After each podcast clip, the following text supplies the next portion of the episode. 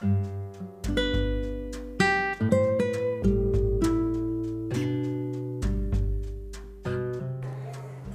காண்கலை சரவணன் அருணாச்சலத்தின் கதை கேளு. வேங்கி மகுடம் வரலாற்று புதினம் கிருஷ்ணராவ் கோவிந்தராஜன் எழுதியது. பாகம் மூன்று அத்தியாயம் நூற்று பதினொன்று திருமண பேச்சு. ஆச்சரியமடைந்த மூவேந்த வேளாளனின் தந்தை ஆமாம் நீ கூறியது உண்மையாக இருக்க வேண்டும். அந்த வாலிவுடின் முகத்தில் அவனது பாட்டன் சுந்தர சோழ சக்கரவர்த்தியின் முகஜாடை தெரிந்தது. நாமும் பெரிய குடுத்தனக்காரர்கள் தான் நீ திருமணம் பற்றி சக்கரவர்த்தியிடம் பேசு என்றார். மூவேந்த வேளாண் இன்னும் இரு தினங்களில் நமது இளவரசர் தஞ்சை செல்கிறார். நானும் அவருடன் போக வேண்டியிருக்கும். சக்கரவர்த்தியை தரிசித்து திருமணம் பற்றி பேசப் போகிறேன் என்றான். தேவி மகிழ்ச்சி கடலில் ஆழ்ந்தாள். இளவரசன் ராஜேந்திரனை திருமணம் செய்து கொண்டு வாழ்நாள் முழுவதும் அவனுடன் இருக்க வேண்டும். இறப்பு கூட தங்களை பிரிக்க முடியாது என்று உறுதி கொண்டாள். இறப்பிலும் கூட பிரியாமல் இருக்க ஆண்டவனை தொழுதாள் தேவி. தேவியின் இந்த வேண்டுதலை ஆண்டவன் கேட்டிருக்க வேண்டும் என்று தோன்றுகிறது. சோழ ராஜ்யத்தின் சக்கரவர்த்தியாகி சோழ நாட்டையே ஒப்பற்ற உயர்நிலைக்கு கொண்டு வந்து பேரும் புகழும் பெற்று தனக்கு ஒப்பாரும் மிக்காரும் இன்றி வீராதி வீரர்களான ராஜாதி ராஜ சோழன் இரண்டாம் ராஜேந்திரன் வீர ராஜேந்திரன் என்று புதல்வர்களை பெற்று அருண்மொழி நங்கை அம்மங்கை என்று புதல்விகளையும் பெற்று பெருவாழ்வு வாழ்ந்த ராஜேந்திர சோழன் முப்பத்து மூன்று ஆண்டுகள் ஆட்சி புரிந்து கிபி ஆயிரத்தி நாற்பத்தி நான்கில் இறைவன் திருவடியை அடைந்தான். இவனது துணைவி தேவி என்ற வீரமாதேவி இவனது பெரும் பிரிவுக்கு ஆற்றாமல் உடன் உயிர் துறந்தாள் திருவண்ணாமலை மாவட்டத்தில் செய்யாருக்கு அருகில் பிரம்மதேசம் என்னும் ஊரில் காணப்படும் கல்வெட்டொன்று ராஜேந்திர சோழன் வீரமாதேவி ஆகிய இருவர் உயிர்கட்கும் நீர்வேட்கை தனிதற் பொருட்டு வீரமாதேவியின் உடன் பிறந்தான் ஆகிய சேனாதிபதி மதுராந்தகன் பரகேசரி மூவேந்த வேளான் ஒரு தண்ணீர் பந்தல் நிறுவினான் என்று கூறுகிறது. அக்கல்வெட்டு ராஜேந்திர சோழன் அடக்கம் செய்யப்பட்ட இடத்திலேயே அத்தேவியும் உயிர் நீத்தாள் என்று உணர்த்துவதால் இருவரும் ராஜ்யத்தை சுற்றி பார்க்க சென்றிருந்தபோது தொண்டை மண்டலத்தில் உள்ள பிரம்மதேசம் என்ற ஊரில் இறந்தனர் என்பது தெளிவு. இரு தினங்களுக்கு பிறகு ராஜேந்திரன் நாராயணனுடனும் மூவேந்த வேளாளனுடனும் தஞ்சைக்கு புறப்பட்டான். தஞ்சையில் சக்கரவர்த்தி சேர நாட்டில் இருந்து வந்துவிட்டார். முக்கியமான படைத்தலைவர்களையும் தளபதிகளையும் மந்திரிகளையும் அழைத்திருந்தார். ஆலோசனை கூட்டத்திற்கு ஏற்பாடு செய்யப்பட்டு கூட்டத்திற்கு அழைத்தவர்கள் அனைவரும் வந்து சேர்ந்தனர். சக்கரவர்த்தி அரியணையில் அமர்ந்து இருபுறமும் பார்வை செலுத்தினர். வந்தியத்தேவர் சக்திவர்மன் ராஜேந்திரன் விமலாதித்தன் கந்தவேல் மாறன் நாராயணன் பல்லவராயர் மூவேந்த வேளான் உலகளந்தான் என்று பலர் இருந்தனர். சக்கரவர்த்தி நாராயணனை அழைத்து இலங்கையில் நிலவும் சூழலை எடுத்து கூற ஆணையிட்டார். நாராயணன் எழுந்து அனைவருக்கும் தான் இலங்கையில் பார்த்து வந்த செய்தியை கூறி உடனே படையெடுத்து சென்றால்தான் தாம் இதுவரை கைப்பற்றியிருந்த இலங்கை பகுதிகளை தக்க வைக்க முடியும் என்று கூறினான். அடுத்து சக்கரவர்த்தி கந்தவேல் மாறனை அழைத்து மேலை சாளுக்கிய எல்லையோரம் நடந்த செய்திகளை அனைவரும் அறிய கூறுமாறு சொல்ல கந்தவேல்மாறன் சபையோரை பார்த்து சபையோர்களே வடமேற்கு எல்லைப் பகுதியில் நமது காவல் பலமாக உள்ளது. இருப்பினும் சில சமயம் சாளுக்கிய வீரர்கள் ஐம்பது நூறு பேர் அவ்வப்போது நமது படை மீது திடீர் தாக்குதல் நடத்திவிட்டு மறைந்து விடுகிறார்கள். அவர்களை அவ்வப்போது விரட்டி அடிக்கிறோம். நாம் நுளம்பாடி நாட்டை சோழ தேசத்துடன் இணைத்ததை பற்றி மேலை சாளுக்கிய மன்னன் கோபமுற்றிருப்பதாக நமக்கு தகவல் வந்திருக்கிறது. ஆனாலும் மன்னன் சத்யாசிரையன் நம் மீது போர் தொடுக்க எந்த ஏற்பாடும் செய்யாமல் படை திரட்டாமல் தான் இருக்கிறான் என்று நமது ஒற்றர்கள் அறிந்து வந்து கூறுகிறார்கள்.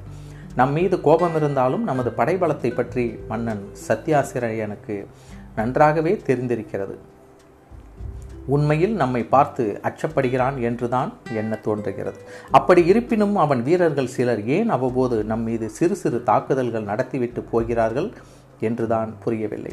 இந்த நிலைமையில் நாம் மேலை சாளுக்கியர் மீது எப்போது போர் தொடுக்கலாம் என்று உங்கள் கருத்துக்களை அறிய சக்கரவர்த்தி விரும்புகிறார் என்று கூறி முடித்தான். சக்கரவர்த்தி சக்திவர்மனை பார்த்து சக்திவர்மரே உங்கள் கருத்து என்ன? மேலை சாளுக்கியர் மீது போர் தொடுக்க ஏற்பாடுகள் செய்யலாமா? என்று கேட்டார். சக்திவர்மன் எழுந்து பேரரசே கந்தவேல் மாறுவன் கூறுவதை பார்த்தால் மேலை சாளுக்கிய மன்னல் சத்யாசிரையன் படை திரட்ட முய முடிய முயலவில்லை. நம் மீது போர் தொடுக்கவும் அவன் தயாராக இல்லை என்பது தெரிகிறது. ஆனாலும் அவன் வீரர்கள் சில தாக்குதல்கள் நம் மீது நடத்துகிறார்கள் என்றால் இதில் ஏதாவது சதி செயல் இருக்குமோ என்ற சந்தேகம் எழுகிறது. தெலுங்கு சோழன் வீமனுடைய சதி திட்டமோ அல்லது அவனுடைய ஒற்றற்படை தலைவன் சுதானந்தனின் திட்டமாகவோ இருக்கலாம். அதனால் நாம் இலங்கை மீது தற்சமயம் கவனம் செலுத்தலாம் என நினைக்கிறேன் என்று கூறினான். சக்கரவர்த்தி மேலும் சிலரது கருத்துக்களை கேட்டறிந்த பின்னர் வந்தியத்தேவரிடம் அவருடைய கருத்துக்களை கேட்டறிந்தார். வந்தியத்தேவர் பேரரசே சக்திவர்மன் கூறியது போல இலங்கையில் நமது படைபலத்தை பெருக்க வேண்டும். மேலும் ஒரு லட்சம் வீரர்களை அங்கு அனுப்பி வடபகுதி மத்திய பகுதி முழுவதும் நமது கட்டுப்பாட்டுக்குள் கொண்டு வர வேண்டும். ஆனால் வீரர்களை அனுப்புவதற்கு போதிய கப்பல்கள் இல்லாததால் சிறுக சிறுக அனுப்பி மூன்று நான்கு மாதங்களில் எல்லா வீரர்களையும் அனுப்பிவிட முடியும். நாம் இவ்வாறு செய்ய முனைந்தாலே அந்த விவரம் மகிந்தனுக்கு எட்டிவிடும். அவன் ரோகண நாட்டில் ஒளிந்து கொண்டு எந்த தொல்லையும் தராமல் இருப்பான் என்றார். சக்கரவர்த்தி அனைவரது கருத்துக்களையும் கேட்டறிந்து வந்தியத்தேவர் கூறியது போல் நம்மிடம் உள்ள கப்பல்களில் வீரர்களை இலங்கைக்கு அனுப்புவதற்கு ஏற்பாடு செய்ய கட்டளையிட்டார். மேலை சாளுக்கிய நாட்டின் மீது போர் தொடுப்பதற்கு முன்பு தெலுங்கு சோழன் வீமனது நடவடிக்கை பற்றியும் ஒற்றர் தலைவன் சுதானந்தனது செயல்பாடுகள் பற்றியும் அறிந்து வர நாராயணன் வேங்கி நாட்டிற்கு செல்வதற்கு அனுமதி அளிக்கப்பட்டது. பல்லவரையரும் மூவேந்த வேளாளனும் விரைந்து கப்பல் கட்டும் பணியை முடிக்கவும் அதற்கு தேவையான பொற்காசுகளையும் பொருட்களையும் தஞ்சையிலிருந்து கொண்டு செல்லவும் ஏற்பாடுகள் செய்யப்பட்டது. மூன்று நான்கு மாதங்களுக்கு பிறகு வந்தியத்தேவரும் இளவரசனும் இலங்கை சென்று சோழ அரசை அங்கு நிலைநாட்டுவதற்கு முயற்சிகள் செய்யவும் சக்கரவர்த்தி உத்தரவிட்டார்.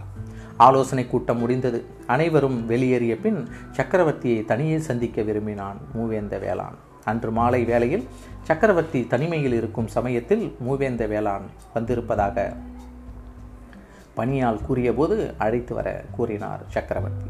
மூவேந்த வேளாணனை அருகில் அமரச் செய்து உங்கள் தாய் தந்தை எப்படி இருக்கிறார்கள்? என்று கேட்டார். மூவேந்த வேளாண் வேளாண் பேரரசே என் பெற்றோர்கள் நலமாக உள்ளனர் என்றான். உங்கள் சகோதரி தேவி எப்படி இருக்கிறாள்? என்று கேட்டார் சக்கரவர்த்தி. சக்கரவர்த்தி இவ்வாறு கேட்டதும் மூவேந்த வேளாண் திகைத்து போனான். சக்கரவர்த்திக்கு எப்படி தனக்கு ஒரு சகோதரி இருப்பதையும் அவளது பெயரையும் தெரிந்து வைத்திருக்கிறார் என்று ஆச்சரியம் அடைந்தவாறு பேரரசே என் சகோதரி தேவி நன்றாக இருக்கிறாள் என்றான். தொடர்ந்து ஐயா என் சகோதரியின் திருமணம் பற்றித்தான் உங்கள் சம்மதம் கேட்பதற்கு வந்துள்ளேன். என் சகோதரி இளவரசரை திருமணம் செய்து கொள்ள விருப்பப்படுகிறாள். இளவரசருக்கும் விருப்பம் என்றுதான் தெரிகிறது என்றான் மூவேந்த வேளாண்.